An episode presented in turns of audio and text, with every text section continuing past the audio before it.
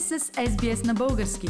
Намерете още страхотни новини на sbs.com.au наклонена черта Bulgarian. Мария Спирова е наша сънародничка, която живее в Англия. Англия в момента преминава през нова вълна на коронавирус.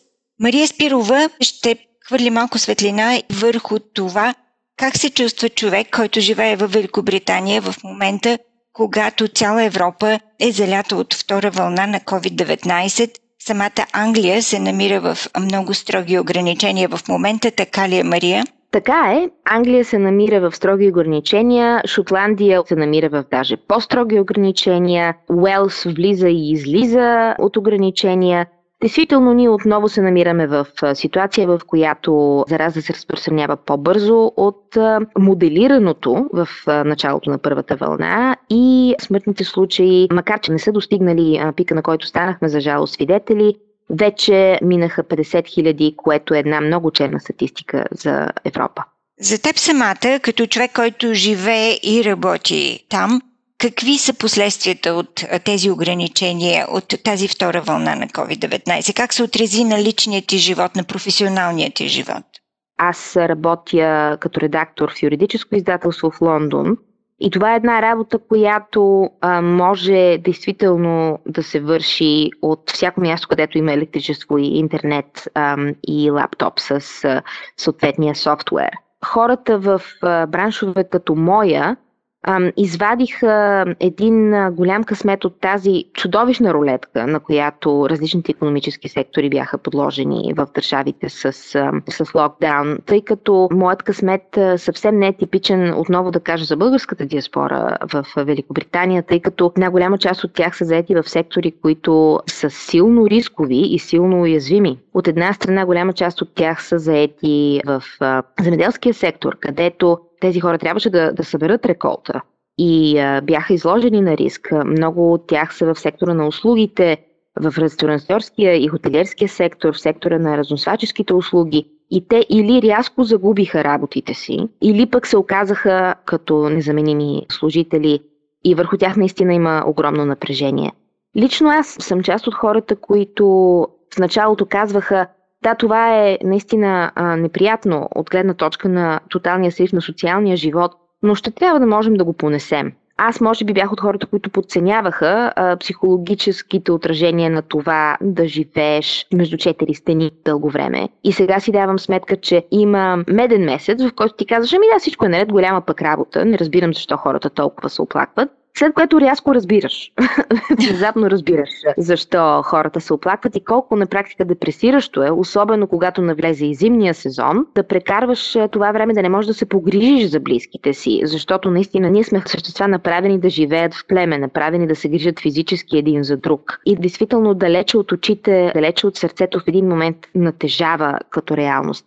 Аз в някакъв смисъл ам, имам мисия по време на, на тези събития, тъй като съм част от ам, а, изпитването на вакцината на Оксфордския университет и AstraZeneca. Доброволец съм в изпитването на вакцината за COVID бяха ми поставени две дози и всъщност на мен ми се налага да излизам на равни интервали, за да давам кръв и да проследяваме развитието на, на тази вакцина и нейната ефективност. И наскоро имахме чудесни новини, които са, че тази вакцина осигурява особено висока защита на възрастните хора над 65 години. Някои от които аз познавам, защото се озовавам в лабораториите с тях, в Оксфордската лаборатория, която е една от тези, които се занимава с имунитета на възрастните хора. И за мен беше щастие да наблюдавам усърдието и отдадеността на тези хора, които поеха сериозен риск, много по-сериозен от моя, за моето здраве, като станаха доброволци в, в изпитването на тази вакцина. И в момента си мисля с голяма гордост за един финландски а, старец и за няколко британски възрастни жени, с които се засичам в тази лаборатория и които преживяха сериозни неща, защото да речем беше много трудно да се вземе кръв от техните вени на всеки 10 дни. И те се подложиха на всичко това именно защото вярваха в науката и вярваха, че хората на тяхната възраст възраст не могат да бъдат изоставени на произвола на съдбата, че в тях има живот, има бъдеще, че те трябва да живеят това, което им е дадено. Сред всичко, което преживяваме като част от този локдаун, лично това мен ме изпълва с голяма гордост и вдъхновение, че съм част от това изпитване, че допринесох за бързото му развитие, очакваме всеки момент данни за ефективност. Това ще е третата вакцина, която ще може сравнително бързо да започне да се разпространява, поне сред уязвимите групи, надяваме се, медиците и възрастните хора, за да може света да излезе от тази парализа.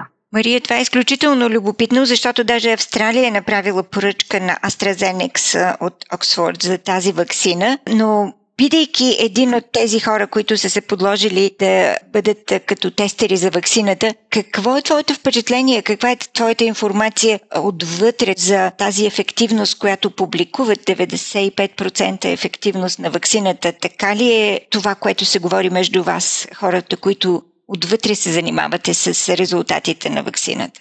Както казах, има три напреднали вакцини на Pfizer, на Moderna и а, нашата на AstraZeneca. Нашата, в която аз съм доброволец, не е публикувала официално процент и ефективност. Те бяха казали още в началото от компанията, че няма да прибързват, че искат да имат по-сериозен набор от данни преди да правят предварителни преценки, докато се знаеше, че Pfizer вероятно ще са първите, които ще обявят ефективност. Така и стана. Те обявиха 90% ефективност. И малко след това Модерна обяви 95 на своята. Това са три вакцини, искам да изтъкна с три различни механизма, вектори за таргетиране на имунната система. Тоест, имунният отговор, който бива замерен от вакцината на Pfizer и тази на Модерна, се дължи на, на различен по своя характер вакцина. И вакцината, която аз тествам върху себе си заедно с а, приблизително 40 000 още хора в поне 4 държави, тя е на базата на маймунския аденовирус, върху който са пришити протеини от рокчетата, от шиповете на коронавируса. Тоест, ние тренираме имунната система да разпознава този протеин и моментално да унищожава всеки негов носител. Тоест, в моята вакцина аз не се сблъсквам с генетичен материал директно от вируса. В ваксините на Pfizer, например, хората се сблъскват с определена част от генетичния материал на вируса. Казвам всичко това, за да кажа, че не бихме могли паралелно да преценим колко ще е висока ефективността на AstraZeneca преди те да публикуват предварителни резултати, но е истински окоръжително, че другите два типа вакцини дават такива високи резултати. Нещото, което е важно обаче да се отбележи тук е, че това са резултати много скоро след вакцинацията. Тоест, Pfizer е двудозна вакцина, както е и тази на AstraZeneca и Pfizer са замерили на един определен кръг доброволци, не на целокупното си количество доброволци, защото те също имат 43 хиляди, са замерили на определен кръг от доброволци една седмица след пълната доза много висока активност имунна. Големият въпрос от тук нататък, действително, и ние за това сме в тези а, изпитвания между 10 и 11 месеца, т.е. не ни бият вакцината и не ни пускат просто, доста време се занимават с нас, е за да се прецени дали действително това е вакцина, която дава стабилен имунен отговор. Дали е един вид като вакцината против грип, която е сезонна, т.е. тя дава един имунен отговор, който трае около година, но после трябва да се опресни. Това са очакванията за тези вакцини и от това, което са ни казвали в, в Оксфорд, в нашата лаборатория, е, че нашата вакцина дава правилния имунен отговор, че дава имунен отговор, който се очаква да е защитен. За момента обаче не знаем дали това е имунен отговор, който предпазва само носителя на вакцината. Тоест, ти се заразяваш с вируса, но го прекарваш толкова леко, че не го забелязваш, но продължаваш да си негов носител, т.е. продължаваш да си брънка във веригата на зараза или е вакцина, която до такава степен ефективно избива вируса в момента, в който той попадне в организма ти, че ти дори няма шанс да си част от брънката на заразата. Ако това е така, това е огромен успех. За момента обаче наистина ние не знаем дали това е така и дали вакцината може да има този по-широк обществен обхват на защита. Тоест всеки, който е носител на вакцината, вече не е заразоносител. Трудно ли беше да попаднеш в тази група от хора, които експериментират с вакцината върху себе си? Когато стана ясно, че този вирус ще остане сред нас за доста дълго време и вероятно ще, стане ендемичен, т.е. Ще се, вероятно ще се появява а, всеки сезон, всъщност Оксфордския университет има лаборатория, която е вакцинологична. Т.е. там се разработват много вакцини, включително и за предишни SARS вируси. Ако си спомняте, имаше няколко, които бяха много смъртоносни, но пък не се разпространяваха така, както този. И там вече а, имаше доста напредък направен в изготвянето на а, експериментални вакцини срещу този тип вируси. Така че те имаха една възможност да не започват от нулата и веднага се заеха в партньорство с правителството и AstraZeneca да разработват този вектор на вакцината за COVID. Е, така че те можеха много бързо да отворят лаборатории в различни градове на Великобритания. Има няколко в Лондон, има в Манчестър, има в Ливерпул и централната в Оксфорд. И те веднага изпратиха прес-релизи до, до всички медии, че набират доброволци. И всъщност първата част беше а, дигитална кандидатстване, в което накратко описваш къде се намираш, защото беше важно да си в такава близост с лабораторията, че да не трябва да използваш градски транспорт, за да стигнеш а, до нея, тъй като се предполагаше, че в ситуацията на локдаун не можеш да караш хиляди хора да се мотат по градски транспорт, ако правителството казва не го правете. Така че имаше различни видове изисквания и географски, и след това вече възрастови, защото се набираха хора с различен профил. Имаше и различни изисквания по происход, защото, знаете, има генетични различия между хората в успешността им срещу този вирус. Има хора, които са много по-податливи, има хора, които не са зависимост от определени части от гените им. И накрая, ако отговориш на всичките необходимости на определените групи, разбира се, се явяваш физически на доста задълбочен медицински скрининг, за да се види, че си клинично здрав. Когато започваш изпитването, аз попаднах в групата, която е най-интензивна. Тя получава най-висока доза от вакцината. Различни групи тестваха различни дози, за да се достигне до а, оптималната терапевтична доза. Тоест, ние не искаме хората да получават по-ниска или по-висока доза от строго необходимото за имунния отговор. Аз получих най-високата доза и съм в групата, в която за жалост дава най-много кръв в рамките на 10-11 месеца. Така че така на равни интервали едни колби се взимат от мен, за да се замери цялостният отговор на организма. Защото, знаете, в тези изпитвания трябваше едновременно да се тестват всички странични ефекти на вакцините, токсичността, т.е. колко е безопасна тя и едновременно колко е ефективна в едни сравнително сбити срокове. Затова така се стигна до този тип интензивна работа с някои групи. И за момента имаме само добри новини, но те са строго неофициални. Смята се, че вакцината действително работи за да защитава организма, но още големи въпроси като за това колко дълго и колко антизаразно действа вакцината са на дневен ред. Самата ти при получаване на тези експериментални дози Усещаш ли някакви странични ефекти? Усещаш ли промяна в своето физическо и здравословно състояние? Тук трябва да направя уточнението, че а, това е така нареченото double blind проучване. Тоест това е проучване, в което има плацебо група, контролна група и група, която получава експерименталната вакцина и нито един от нас не знае към коя принадлежи за да не е ясно на контролната група, че е контролна група, а на нея се бие противоменингококова вакцина. Тя е лицензирана вакцина против менингит, но тя е известна с това, че дава определен тип странични ефекти, които принципно са типични за, за определен клас вакцини. За да може хората, които я получават, или вместо да речем солен разтвор, да не разбират веднага, че са получили всъщност плацебо вакцината, защото това би могло да предопредели начина по който те действат в живота си. Затова казвам, аз на този етап не знам коя вакцина съм получила. Мога да кажа, че за мен е много нетипично да имам каквато и да е странична реакция при вакцина. Знаете, много хора вдигат температура известно време. Но след като получих първата доза от тази вакцина, която и да е било тя, вдигнах температура от 38 градуса за 2 дни, много стабилно, след което тя отшумя веднага. Пак казвам, това е нетипично за мен, което това е някаква спекулация, която аз правя без да ангажирам никого с нея подозирам, че съм получила експерименталната вакцина, но разбира се няма как да знам това и ще ми кажат едва накрая. За тази вакцина ние бяхме предупредени, че това е типичният резултат, че е много възможно да се вдигне висока температура в първите 48 часа след поставянето й. Вече при втората доза мога да кажа, че вдигнах много слаба температура за по-малко от ден и просто се чувствах малко поспалива и отпаднала, може би около 2 дни.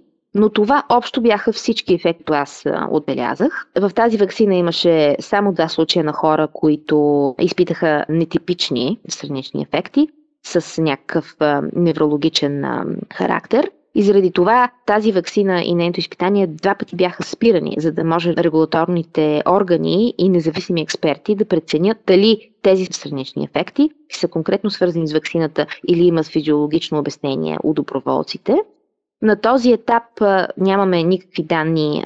Тези двама човека, техните симптоми, които не са, пак казвам, не са смъртоносни или, или нещо от катастрофичен порядък, но имат неврологичен характер, не са пряко свързани с вакцината. Това беше решението и изпитанието продължи в четири държави, в Бразилия, в Индия и в САЩ. Така че тази вакцина се толерира, имайки предвид, че е дадена на десетки хиляди хора, до този момент са доста добре. И това е окоръжаващо. Интересно, а имате ли някаква представа за крайния срок, когато се планира да се излезе с резултат от завършения вариант на вакцината? Крайните резултати от всички тези вакцини а, вероятно ще са известни във втората половина на следващата година. Ние, когато говорим за данни в момента, имаме предвид предварителни данни. Тоест, на базата на а, нали, не на вакцинация на някаква популация а, в дивия живот, така да се каже, а на базата на определен кръг от доброволци в тези клинични изпитания. За AstraZeneca се смята, че преди коледа ще имаме вече някакъв анонс за това какви са процентите ефективност, както ги имахме за Pfizer и за Moderna. И се говори за това, че наистина в самото начало на следващата година вече ще има произведени милиони дози, вероятно и от трите вакцини, за да започне третирането на хора, които са в много рискова ситуация, основно медици и възрастни хора. Но ние се намираме в ситуация, която има голям логистичен проблем. Тоест, мощностите за производството на която и от тези три вакцини, които евентуално ще бъдат на пазара, те не са направени по никакъв начин да покриват ситуация на глобална пандемия.